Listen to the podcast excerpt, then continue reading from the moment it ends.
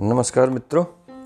आज एक सप्ताह के बाद फिर आपसे बात करने का अवसर प्राप्त हो रहा है और बहुत सारी खबरें आप भी पढ़ रहे होंगे। बंगाल के इलेक्शंस हो रहे हैं और जो महाराष्ट्र में जो महाभारत मचा है उसमें भी आप देखिए कि हर जगह नैतिकता की धज्जियाँ उड़ाई जा रही हैं और, सरकार दूसरी तरफ़ कोरोना से निपटने के लिए ईमानदारी से प्रयास की कर रही है, लेकिन उस पर भी सवाल उठाए जा रहे हैं। इसी संदर्भ में आज का विषय है प्रयास में ईमानदारी और नैतिकता। शहनशाह औरंगज़ेब के समय में राजस्थान में एक राजा थे, जिनका नाम था यशवंत सिंह। एक दिन बादशाह औरंगज़ेब ने एक शेर खरीदा। शेर काफ़ी शक्तिशाली और खतरनाक था। उसे खरीदने के बाद औरंगज़ेब ने अपने आप को इतना गौरवान्वित अनुभव किया कि उसने एक दिन दरबार में कहा कि मैंने एक शेर खरीदा है, जिसके मुकाबले का शेर हिंदुस्तान में नहीं है। राजा यशवंत सिंह इस बात को सहन न कर पाए। और उन्होंने कहा, महाराज, ऐसी कोई विशेष बात तो मुझे उस शेर में दिखाई नहीं दी। मैंने भी उस शेर को देखा औरंगज़ेब ने कहा कि खास बात यह है कि इससे शक्तिशाली शेर मैंने कभी नहीं देखा। इस पर राजा यशवंत सिंह बोले, इससे शक्तिशाली शेर तो मेरे घर में है। बादशाह को यह बात अच्छी नहीं लगी। और उन्होंने राजा यशवंत सिंह से कहा कि अगर ऐसा है तो हमारे और तुम्हारे शेर का मुकाबला हो जाए। राजपूती आन से सराबोर यशवंत सिंह ने इस चुनौती को स्वीकार कर लिया। दरबारियों को भी इस बात का मज़ा आया। बादशाह ने कहा कि आज से ठीक पंद्रह दिन बाद दोनों शेरों का मुकाबला शाही महल के सामने के मैदान में होगा। सब लोग उत्सुकता से मुकाबले के दिन का इंतज़ार कर रहे थे और आखिर वह दिन भी आ गया। मैदान के बीचों बीच एक बड़ा पिंजरा रखा गया था। जिसमें एक विशाल का शेर इधर से उधर घूम रहा था। पिंजरे के पास जाने में ही लोगों के रोंगटे खड़े हो जाते थे। उसी समय राजा यशवंत सिंह ने भी अपने चौदह वर्षीय बेटे पृथ्वी सिंह के साथ नेत स्थान पर पहुंचकर अपना स्थान ग्रहण किया। मुकाबले की सूचना दी गई, बादशाह ने व्यंग्यात्मक भाव से पूछा, यशवंत सिंह जी, आपका शेर दिखाई नहीं दे रहा? यशवंत सिंह बोले, बादशाह सलामत, आप मुकाबले का हुक्म दीजिए। मेरा शेर अपने आप हाजिर हो जाएगा। बादशाह ने मुकाबला शुरू करने की घोषणा की और देखने वालों की सांस थम गई। दिल धक धक करने लगे। सब लोगों ने देखा कि राजा यशवंत सिंह का चौदह वर्षीय पुत्र पृथ्वी सिंह मुस्कुराते हुए शेर के पिंजरे की ओर बढ़ रहा है। बादशाह ने पूछा, यशवंत सिंह जी, आपका शेर कहाँ है? राजा बोले, जहाँ पना, मेरा ही शेर है जो आपके शेर की तरफ़ जा रहा है। बादशाह ने राजा साहब से कहा कि आपके पुत्र की वीरता पर हमें गर्व है, लेकिन आप ऐसा न करें। आप चाहें तो हम इस मुकाबले को रुकवा देते हैं। यशवंत सिंह बोले, जहाँ पना राजपूत चुनौतियों से पीछे नहीं हटते। आप बस देखते जाइए। इतनी देर में पृथ्वी सिंह पिंजरे तक पहुँच गया। सब लोगों की सांस गले में अटकी थी। अब क्या होगा? पलक झपकते ही पृथ्वी सिंह ने पिंजरे का दरवाज़ा खोला और पिंजरे के अंदर घुसकर दरवाज़ा बंद कर दिया। जैसे ही शेर इस बालक को देखकर दहाड़ा, देखने वालों की जान सूख गई। बिजली की तेज़ी से पृथ्वी सिंह ने अपनी तलवार निकाल ली। तलवार निकालते देखकर यशवंत सिंह चिल्लाए, पृथ्वी, निहत्थे के साथ तलवार से लड़ोगे? पृथ्वी सिंह ने तुरंत तलवार फेंक दी। धन्य है उस बालक की वीरता और धन्य है पिता का विश्वास।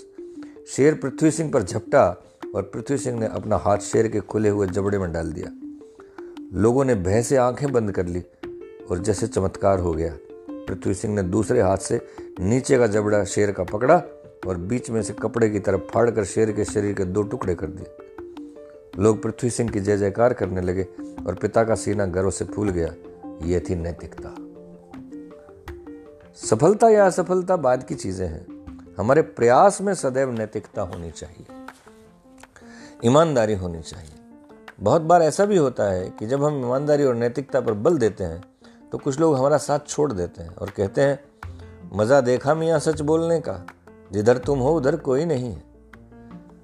न हो कोई, आपकी तरफ़, लेकिन हमें बेईमानी की सफलता नहीं चाहिए। यदि हम अनैतिक तरीकों से सफल होते हैं तो वह सफलता कभी भी स्थायी नहीं होती।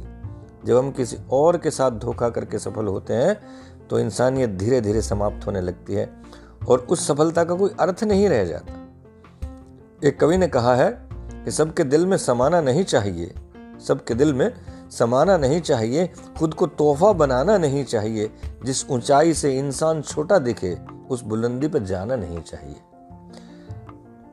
पिछले कुछ वर्षों में बार बार सुनने में आया कि अमुक खिलाड़ी का स्वर्ण पदक या कोई अन्य पदक इसलिए वापस ले लिया गया कि उसने अपना प्रदर्शन सुधारने के लिए प्रतिबंधित दवाओं का प्रयोग किया। मान लीजिए वह खिलाड़ी ऐसा नहीं करता और उसे वह पदक न मिलता तो कोई दूसरा मिल गया होता। और यदि न भी मिलता तो अंतरराष्ट्रीय स्तर पर अपने देश का प्रतिनिधित्व कर पाना क्या कम गौरव की बात होती इस प्रकार के कार्य से सारा देश ही शर्मसार होता है। कितनी बार आपने सुना होगा कि जाली नोट बनाकर लोग अमीर होना चाहते हैं। कितने ही लोग जाली डिग्रियाँ बनाने का धंधा करते हैं। व्यापार में सफल होने के लिए अनैतिक तरीकों का प्रयोग करते हैं। सत्यम कंपनी जब असत्य, साधनों का प्रयोग करती है, तब उसके परिणाम क्या हो सकते हैं, आप सब जानते हैं। महाभारत में एक कहानी आती है कि उस काल में परशुराम जी जैसा शास्त्रों का ज्ञाता कोई नहीं था। शस्त्र विद्या में वे अद्वितीय थे, परंतु उनकी एक ही शर्त थी कि वे केवल ब्राह्मण कुमारों को ही विद्या देते थे। एक दिन एक कुमार उनसे विद्या ग्रहण करने आया। उसने बताया कि वह ब्राह्मण कुमार है। गुरुदेव ने उसे अपना शिष्य बना लिया और ऐसी ऐसी विद्याएँ सिखाई जो उस समय के बड़े बड़े महारथियों को भी नहीं आती थी। एक दिन विद्या दान करने के पश्चात एक पेड़ की छांव में गुरु और शिष्य दोनों विश्राम करने के लिए बैठे। धीरे धीरे गुरु जी को आलस्य आने लगा। उन्होंने अपने शिष्य की रान पर सिर रखा और सो गए। शिष्य बिना हिले डुले चुपचाप बैठा रहा ताकि गुरुदेव की निद्रा में किसी प्रकार का विघ्न ना पड़े। कुछ देर के बाद शिष्य की रान पर एक कीड़ा चढ़कर काटने लगा।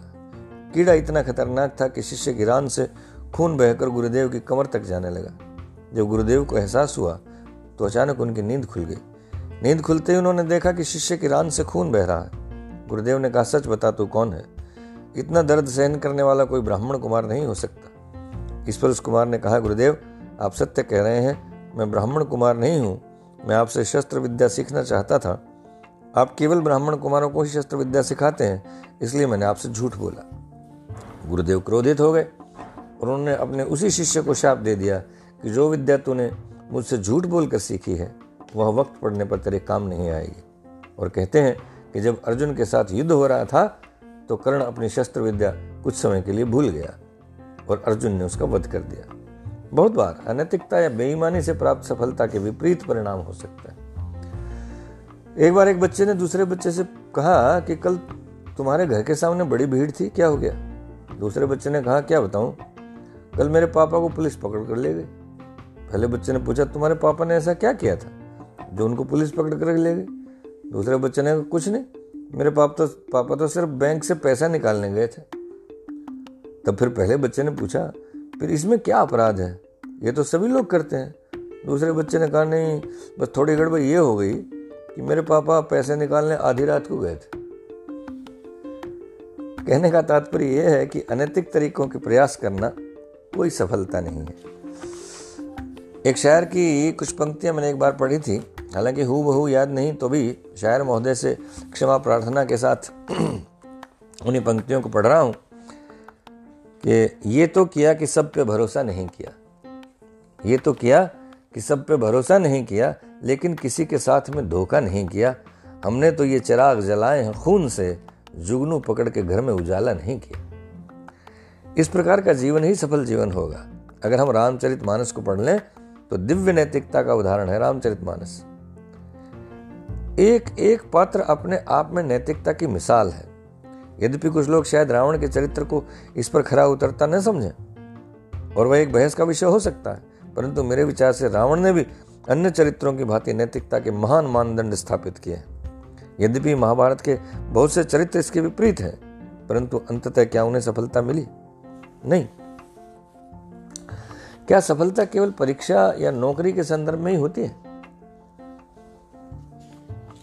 समाज में सौहार्दपूर्ण वातावरण का निर्माण क्या हमारी सफलता नहीं है? आज समाज में स्वयं ही, समाज ही असफल हो रहा है। संबंधों के धागे ढीले हो रहे हैं। विवाह रूपी संस्था टूट रही है। अनाचार बढ़ता जा रहा है। लोग भ्रष्ट हो रहे हैं। कारण? प्रयासों की अनैतिकता। इस उपभोक्तावादी समाज में हर व्यक्ति को सब कुछ चाहिए और वह भी झटपट चाहिए। अतः अधिक से अधिक अनैतिक प्रयास और मूल्यों का विघटन हो सकता है।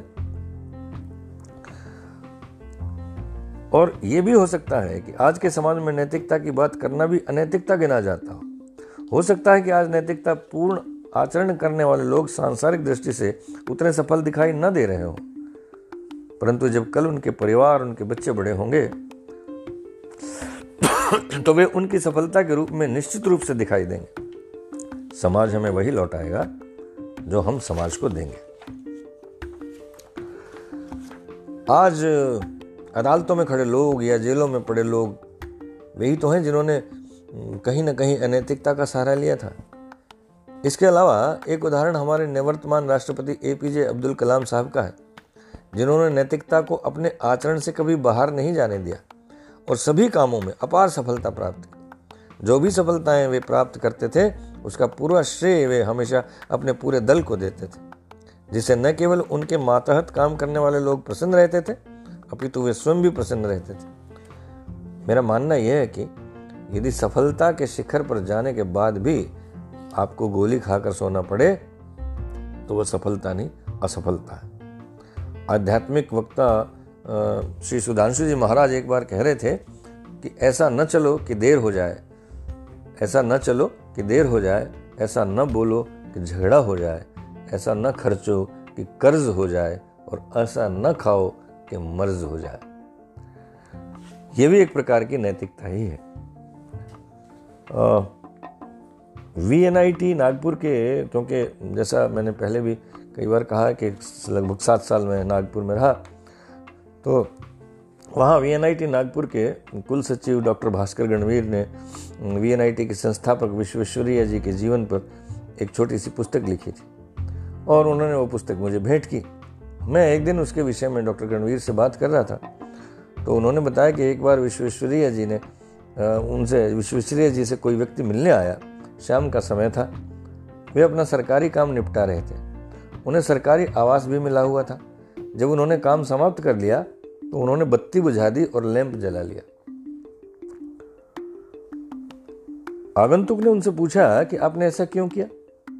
तो विश्वेश्वरैया जी बोले, अब तक मैं सरकारी काम कर रहा था, इसलिए सरकारी बिजली का प्रयोग कर रहा था। अब मैं अपना काम कर रहा हूँ, इसलिए मैंने अपना लैंप जला लिया इस प्रकार की नैतिकता ही किसी व्यक्ति को इतना बड़ा बना सकते हैं। जैसा मैंने पहले भी कहा, महाभारत में एक अति सुंदर उदाहरण है। दुर्योधन शत्रुता समाप्त करने के लिए शत्रु को समाप्त करना चाहता और युधिष्ठिर शत्रु को समाप्त करने के लिए शत्रुता समाप्त करना चाहता।